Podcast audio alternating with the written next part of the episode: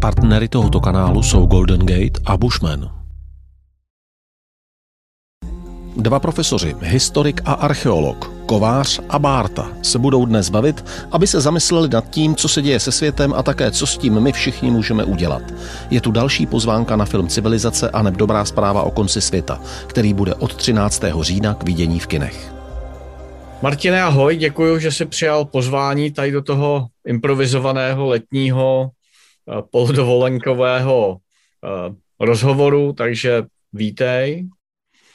Eh, moc děkuji za pozvání, těší mě to, zdravím z Jižní Dalmácie. Pro ty z vás, kteří snad Martina Kováře neznáte, tak já zmíním jenom pár asi důležitých charakteristik, alespoň za mě. Profesor Martin Kovář býval a i je ještě stále velice renomovaný historik, který se zabývá především dějinami moderní Anglie, ale potažmo celého západního světa. V současné době se již několik let profiluje jako velice významný uh, novinář, glosátor, jeho podcast uh, patří uh, po loňském roce mezi vůbec ty nejlepší v České republice. Takže to by bylo na začátek. Doufám, že ta charakteristika nebyla, nebyla úplně mimo, ale vzhledem k tomu, že se známe tolik let, tak uh, věřím, že Máme se tolik let a prožili jsme toho tolik, že máš tam prostou pravdu. A co je asi nejdůležitější, a to jsem chtěl říct úplně nakonec, je, že dlouhá léta spolu píšeme knihy, samozřejmě se spoustou dalších autorů věnovanými, které jsou věnované problematice kolapsu, vzestupu a pádu civilizací a když si tak vzpomenu na naší knížku z roku 2016, která se jmenovala Na rozhraní, tak uh, uh, můžeme akorát litovat, že nikdo, kdo má tu výkonnou moc, to nečet, protože to, co se odehrává dneska, tam je poměrně detailně popisováno z různých stran. Martine, první otázka, která samozřejmě se týká problematiky filmu Civilizace, toho, co spolu skoro 15 let už děláme. Posledních několik let bylo ve znamení světové epidemie, krátce na to přichází 24. únor letošního, letošního roku. Od politiků slýcháme, to se přežené za rok, za dva, bude svět zpátky tak, jak ho známe. Podle tebe, změnil se svět definitivně a přešel do nové vývojové fáze, odborně řečeno, nebo by si souhlasil s tím politickým narrativem zaměřeným na většinovou populaci, že za rok, za dva bude zase dobře a bude to stejný, jak to bývalo? Děkuji za tu otázku. Tak myslím, že bude lépe, nevím, jestli za rok nebo za dva, možná to potrvá déle. Lépe asi bude, taky může být hůř, ale myslím, že bude líp než je dneska, ale nesouhlasím s tím, že svět bude jako dřív. Se to už nikdy nebude jako dřív ta změna, kterou se, a dokonce teď řeknu nejenom západní svět, bavíme se o našem civilizačním okruhu, o středozápadní Evropě, o Spojených státech amerických, o Kanadě a i o, těch, i o těch zemích daleko od nás, které nicméně do té transatlantické civilizace, nebo přesně řečeno toho, do toho našeho civilizačního okruhu patří Austrálie, Nový Zéland, Japonsko samozřejmě. Tak uh, stejné, stejné to už nebude nikdy. Ten zásah uh, covidu a války a taky vědomí uh, křehkosti světa a vědomí křehkosti třeba Evropské unie, což je prostě, ve kterém žijeme. Tohle všechno už v lidech zůstane, to všechno už se nedá nikdy zapomenout. Takže svět už nikdy nebude jako dřív. Já si mm, v posledních měsících mě hodně psali moji studenti, říkají, když jste nám před mnoha lety říkal o tom, co s profesorem Bartou píšete a říkal jste nám, věci se můžou změnit den ze dne. A oni říkali, neříkejte, že ještě někdy bude v Evropě válka. Já jsem říkal, kdybyste si pamatovali 90. let, jako si pamatujeme my s profesorem Bartou, války na Balkáně, kde se nekřesťanské hrůzy děli pár set kilometrů od nás, tak byste si tak jistí nebyli. A může to přijít raz dva. A to bylo po Gruzii, to bylo po Ukrajině v roce 2014, tak teď je, teď je to tady. Eh, válka, která se v řadě ohledů podobá té poslední velké válce, druhé světové válce, způsobem válčení tím, jak Rusové na to jdou na tu Ukrajinu, tak máme i tisíc kilometrů od nás. Čili tohle všechno, vidí, vidíme taky chování evropských elit, německých, francouzských třeba. Uh, studenti mi napsali, konečně taky v praxi vidíme to, co jste nás vždycky učil, co je to appeasement. Tak, tak ty to viděli, taky viděli pád uh, asi nejrazantnějšího politika v té válce proti Rusku. Borise Johnsona, k tomu se třeba ještě dostaneme. Uh, poprvé vlastně během covidu a během té války naživo v přímém přenosu se mohli podívat, jak se chovají politické elity. To je zkušenost nezaplacení a už ji nikdo nezapomene. Děkuji za tenhle úvod. Um, když uh, se díváš kolem sebe, především po západní Evropě, která je tvým oblíbeným tématem, když neberu v potaz pouze Velkou Británii, kde vidíš ty zásadní dlouhodobé příčiny toho zlomu, ke kterému ukrajinská agrese pouze, eh, ta válka na Ukrajině eh, vlastně přispěla jenom ne jako jeden z těch faktorů, ale spíš jako spouštěč. Kde jsou ty uh, dlouhodobý problémy naší, naší společnosti, naší civilizace, že se vlastně dokázala tak rychle změnit v důsledku ruské agrese? tak eh, těch, těch, těch důvodů, nebo já budu říkat chyb, které Evropa udělala v posledních sedm, od konce druhé války je strašná spousta. Ta první je ta, že po celou tu dobu, už od roku 1950, od projektu, který se jmenoval tehdy Plevenův plán a jmenovalo se to Evropské obranné společenství, tak už od roku 1950 mluví Evropa o společné evropské armádě nebo o nutnosti zbrojit, o tom nezůstat závislá na Spojených státech amerických. 1950. Hmm. Uh, mimochodem už tehdy ten plán v následujících dvou letech zkrachoval. Dnes máme rok 2022 a Evropa je pořád vojensky vlastně bezbraná a nebýt severoatlantické aliance, nebo z velké části bezbraná, schopná čelit sama velkému útoku a nebýt severoatlantické aliance, kterou řídí, platí a dozorují Spojené státy americké, tak by bylo mnohem hůř. Eh, nedělejme si iluzi o vojenské síly Evropy eh, na základě toho, že Polsko, Česká republika, některé další státy posílají na Ukrajinu zbraně. Eh, pro případ velkého konfliktu je to irrelevantní takřka a opak znova nebýt toho velkého kámoše za oceánem, tak se o sebe Evropa celých těch 70 let nedokázala postarat. To je první věc, která se nepovedla. Druhá, mm, za sebe vůbec nepochybuju o tom, že evropská integrace je smysluplná. Eh, už konec konců Aristide Briand, eh, francouzský mnohonásobný premiér a minister zahraničních věcí, který ve 30. letech poprvé mluvil o Spojených státech evropských, aniž, aniž by uh, tvrdil, že by měly vypadat jako Spojené státy americké. Nazval tak prostě jistou formu evropské integrace. A když se ho ptali, jaký je důvod toho, uh, proč by něco takového mělo vzniknout, já řekl, jsou ty důvody jsou dva. Za prvé, abychom čelili potenciální agresi z východu ze strany komunistického Ruska, říkal Briand v roce 1930. A za druhé, abychom byli schopni vzdorovat ekonomické síle, té strašné ekonomické síle Spojených států amerických. Tak tohle všechno jsou úkoly, mm, které evropská integrace o ně nějak jako pouší. Opakuju znovu, já nepochybuji o, smyslu, o smysluplnosti toho integračního procesu, ale eh, když vidím, eh, a teď mm, to není chyba té integrace. Všechny ty mm, politiky do Štrasburku, do parlamentu a vlastně i do Bruselu vyslali jednotlivé členské státy.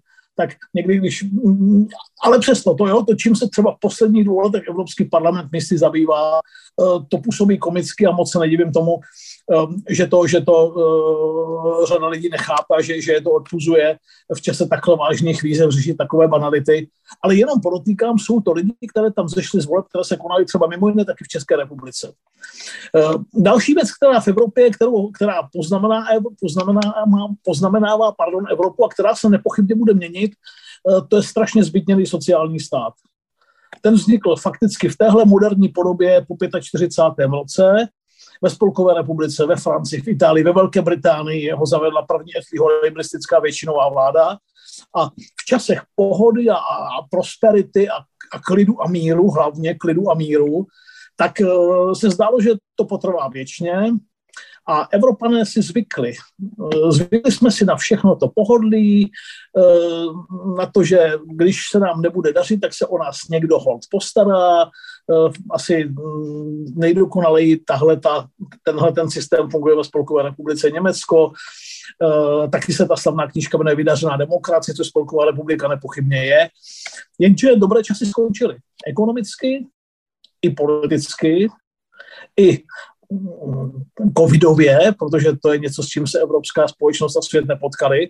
No a teď, když čelíme, a teď nemluvím o dílčích věcech, jako to, že z důvodu ne, nechutí komplikovat si život, Německo prakticky od 70. let uh, praktikovalo legendární uh, ostpolitik, východní politiku, uh, usměřování, spolufungování détant se Souskem nebo se sovětským svazem a pak s Ruskem, tak tohle ne, stačil covid a stačila válka a tohle všechno se sesypalo jako domeček z karet. Takže uvidíme, jestli se s tím evropské lidi poradí. Popravdě řečeno, když vidím Olafa Šolce, jsem trochu rozpačitý, na jedné straně chápu, že tehle sociální demokrat se svými politickými radikálně levicovými začátky, že musel urazit strašně velkou cestu od jednoznačné německé neutrality a politiky angažování. To, to si málo kdo si umí představit, co všechno má za sebou. Ale na druhé straně, když vidím jeho reakci na mm, válku na Ukrajině a tu do očí bící touhu, že by to tak strašně rád nějak urovnal, aby se všechno vrátilo do těch předšolcovských časů, do těch merkelovských časů, což samozřejmě nejde, tak, tak jsem trochu na pochybách a myslím, že zrovna třeba tímto ukončím, už mluvím hodně dlouho, myslím třeba, že pro mě na role Německa v Evropě, ten německý leadership, na který jsme si všichni v merkelovských časech a v kolovských časech zvykli, že je tak či tak u konce, že už nikdy nebude tak výrazný. Uh, a teď je jenom otázka, kdo se toho leadership ujme. Um, Polsko je při veškerém respektu příliš malý stát, 40 milionů obyvatel, navíc země, která nepatří mezi staré členské státy, může Polsko inspirovat, může v dobrém slova smyslu provokovat, může jako popohnat tu Unii, ale ten leadership to určitě nebude. V podstatě Británie odešla, Eh, což nemusí být škoda Británie, ale je nepochybně to je škoda pro Evropskou unii a pro malé evropské státy zvlášť. Zbývá Francie, ale mm, teď profesor Barta udělal, vy jste to viděli, předpokládám, takový lehký ironický úsměšek, jak to umí jenom on, ale Emmanuel Macron je všecko jenom ne lídr do takového času. Emmanuel Macron je mm, prezident bankéřů střední vrší, vyšší třídy, arrogantní chlápek, který dokázal před kolika, teď byly volby před pěti lety, politický majsterštyk, když eh, přesvědčil francouze, že není součástí establishmentu a oni ho zvolili a teď ho zvolili znovu. A tu štěstí měl taky, protože se mu dvakrát dostal do druhého kola mm, Marine Le Pen. To se to vyhrává. Čili kdo se toho evropského leadershipu ujme, je velká otázka. Ursula von der Leyen to taky určitě nebude. Takže žijeme v takové hodně otevřené době, je tu spousta výzev a jak na ně bude starý kontinent a já mluvím hlavně o něm reagovat, to nevíme. A taky, pardon, nevíme, přece ještě jedna poznámka, eh, jak, bude, jak to bude vypadat v zámořích. Protože všechno mi říká, že Joe Biden mm, prezidentem za dva roky mm, přestane být, že prohra, buď do voleb nepůjde, nebo je prohraje. A vyhraje určitě někdo z republikánů, buď znovu Donald Trump, nebo některý z těch mladých nadaných republikánských guvernérů, jako je Ron DeSantis třeba z Floridy. A to bude úplně jiná. A pak teda si myslím, že to bude úplně jiná politika vůči Evropě, než byla teď. Takže uvidíme. Jenom pár poznámek bodů, promiň. Já děkuji za ty pro mě alespoň dva zásadní body, to znamená rozbujelý sociální stát, který kdysi stál uh, na počátku moderní Evropy, který dneska v duchu jednoho z těch ze sedmi zákonů, Herakleitova zákonů, tu Evropu pokládá. Je to tak. A ten leadership, který samozřejmě v dobách krizí je naprosto zásadní a mě trochu i překvapilo vlastně to, že ten leadership ty v tuhle chvíli moc nevidíš. Tak, jak se vyjmenovával ty země a tak dál. Um, když bys byl vrcholným politikem, který by měl tu moc, co bys, co bys navrhoval zásadně změnit v dnešní západní Evropě nebo v Evropské unii? Kde vidíš ty zásadní možnosti pro velkou transformaci? Tak e, je jich několik. E, přestal bych snít o Green Dealu v tom slova smyslu, jako o něm sní evropské elity dneska. Vůbec nepochyb, všichni máme rádi přírodu, všichni se o ní chceme starat. Ale musí to být racionální a když si ten Green Deal čtu a Fit for 55 a všechny ty projekty, eh, tak jsem trochu konsternovaný z toho, že musíme vést boj třeba o to, aby jádro bylo zařazeno mezi udržitelné zdroje. Ta úleva když Evropský parlament o několik desítek hlasů toto v úvozovkách dovolil, eh, jestliže politické elity mají čas na to, aby ztráceli ten čas tím, že budou debatovat, jestli jádro je OK. Teď jsme četli o tom, že Japonsko, pokud už Japonsko se vrací k jaderné energetice, Eh, štěstí pro nás je, že eh, evropská mocnost Francie tu jadernou energetiku, že s ní počítá. Kdyby s ní nepočítala Francie, tak se mohla česká politická reprezentace ujednat experti, nebo to nic platné.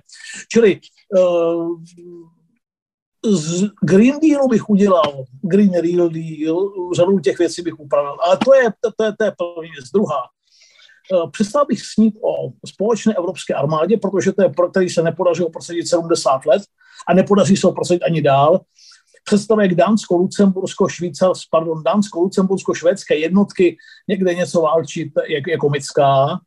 Věnoval bych obrovskou pozornost uh, maximální soudržnosti v rámci, v rámci NATO, Severoatlantické aliance, a dělal bych všechno pro to, abych udržel Spojené státy v Evropě. Uh, to byla taková hamba přece, že řada členských států nebyla léta schopna plnit Eh, ani, ani ta, dva, ty, ta dvě legendární procenta. Eh, a když jim to, když první z amerických politiků přestal být úplně diplomaticky Donald Trump a řekl jim to fakt mě neštvete, tak se cítili jako strašně ponížení a uražení, že to nebylo noblesní a že myslel jenom na sebe. Já dokonce bych řekl, že to Trump ani neříkal dost razantně, dost tvrdě. Čili zbrojit, uh, udržet Spojené státy americké v Evropě a zamyslet se nad tím, jak vypadají, jak vypadají mandatorní výdaje to je úplně fatální záležitost. Nedávno Štěpán Křeček, poradce premiéra Fialy, můj skvělý žák a kamarád moc pěkně tweetoval a říkal, mám takový nepříjemný pocit, jako že si všichni zvykají na to, že vždycky všechno stát bude kompenzovat všem. To je absurdní, to je blbost. Eh, to, co ta doba, která přichází, bude bolet, skoro bych řekl, musí bolet. A těm, kteří mě budou obojňovat z asociálnosti, já nevím, z čeho řeknu, generace před námi vydržely mnohem víc v době hospodářské krize, za velké války, za druhé světové války. Britům padaly 6 let, Londýňanům 6 let, 5 let jim padaly německé boby na hlavu. A taky to vydrželi s přídělovým systémem. A taky chodili do kina, a taky chodili se zábava, rodili se děti a byli si tomu šťastní. Tak hold prostě ten čas změkčivosti bude muset skončit a budou se muset najít politikové, kteří to budou říkat. Náznaky, drobné náznaky už tady vidíme, ale pořád od těch politiků slyším takové jako je nám to strašně líto, nezlobte se na nás, bude to muset být. No jasně, ale skoro se není za co omlouvat. E, přišla těžká doba, COVID mimochodem e, nepochybuji vůbec o tom, že covidové martyrium bude pokračovat, stačí se podívat už teď do já teď jsem naštěstí v zemi, která funguje normálně, ale vrátím se do Čech a už jsem viděl novinové titulky, tak e, to ne, covidová éra bude pokračovat, válka může trvat nekonečně dlouho, Rusové z ní dělají to, co umějí, klasickou dlouhou opotřebovávací válku a doufají, že to vydrží déle než ti Ukrajinci a že to vydrží déle, než eh, se ten západ nějakým způsobem rozklíží. Tak tohle jsou, ty, tyhle asi tři body jsou pro mě úplně zásadní, které, které by politikové měli říkat.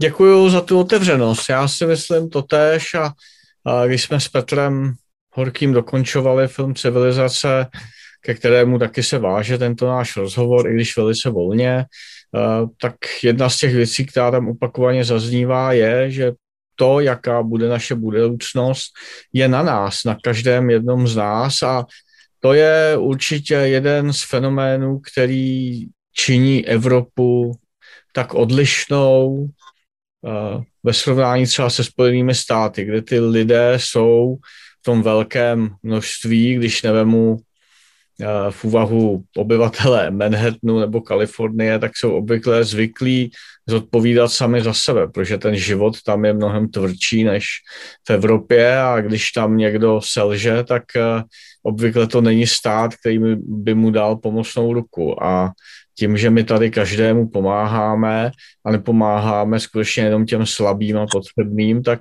de facto ničíme reflexy nás všech potřebné pro přežití. Jedna věc a druhá věc je skutečně ta otevřenost politiků, protože já jsem zrovna teď v Praze Nemám to štěstí vyrazit na dovolenou jako ty v těchto týdnech, ale upřímně ti to přeju. Absolvoval pár rozhovorů a na rozdíl od toho, co se říká ve veřejnosti, tak politická scéna zcela nepokrytě počítá s tím, že ta zima bude těžká, bude náročná, bude studená a bude dost možná taky velkou dobu tmavá. A když to ty politici nezačnou říkat už teď, tak předem prohráli a skutečně se stane skutečností to heslo, které tady je všude po Praze nebo i po Česku, že za Babiše bylo líp, protože lidi, pokud jim to nebude vysvětleno, tak to nepochopí že to tak skutečně je a že to je prostě nějaký, nějaká etapa v našem vývoji. Chtěl bys nějakým způsobem ten náš neformální, velice neformální rozhovor zakončit, prosím tě? Určitě dvě poznámky. První, uh, že jsou úplně souhlasím tím, co řekl a mám k tomu jedinou jediný dodatek a to je ten, že i když bude hůř, pořád je to houby hůř proti tomu, jak hůř žili naši dědové třeba za války, tedy žádné ledice, žádná hydrichiáda, žádná velká hospodářská krize, fakticky bez, už jsem to říkal, bez sociálního systému, žádné Steinbeckovy hrozný hněvu, nic takhle dramatického nás nečeká, takže i když bude zle, tak je to houby zle proti tomu, co si pamatují naši předkové, a to je potřeba vědět. A taky nám letají rakety na hlavu a, a nepohřbíváme své děti jako tisíc kilometrů od nás. A za druhé, no já jsem ten film v několika verzích, včetně té poslední, viděl, tak na něj běžte. Je to naprosto to, co Mirek s Petrem udělali, je to naprosto senzační. Fakt si to nenechte ujít, bude to ve vás doznívat dlouho. To je všechno. A to neříkám, protože Mirek je můj nejbližší kamarád, ale protože to tak je. Martine, děkuji moc za tenhle letní rozhovor a těším se, až dorazíš, doufám, že brzo zdrav se všemi blízkými zpátky domů. Díky moc. Já moc děkuju, taky zdravím tebe rodinu, eh, mějte hezké léto, těším se moc na viděnou, pěkný den. Díky za poslech, díky za každý like, díky za odběr a hlavně za podporu na herohero.co lomeno Petr Horký. Ahoj. Partnery tohoto kanálu jsou Golden Gate a Bushman.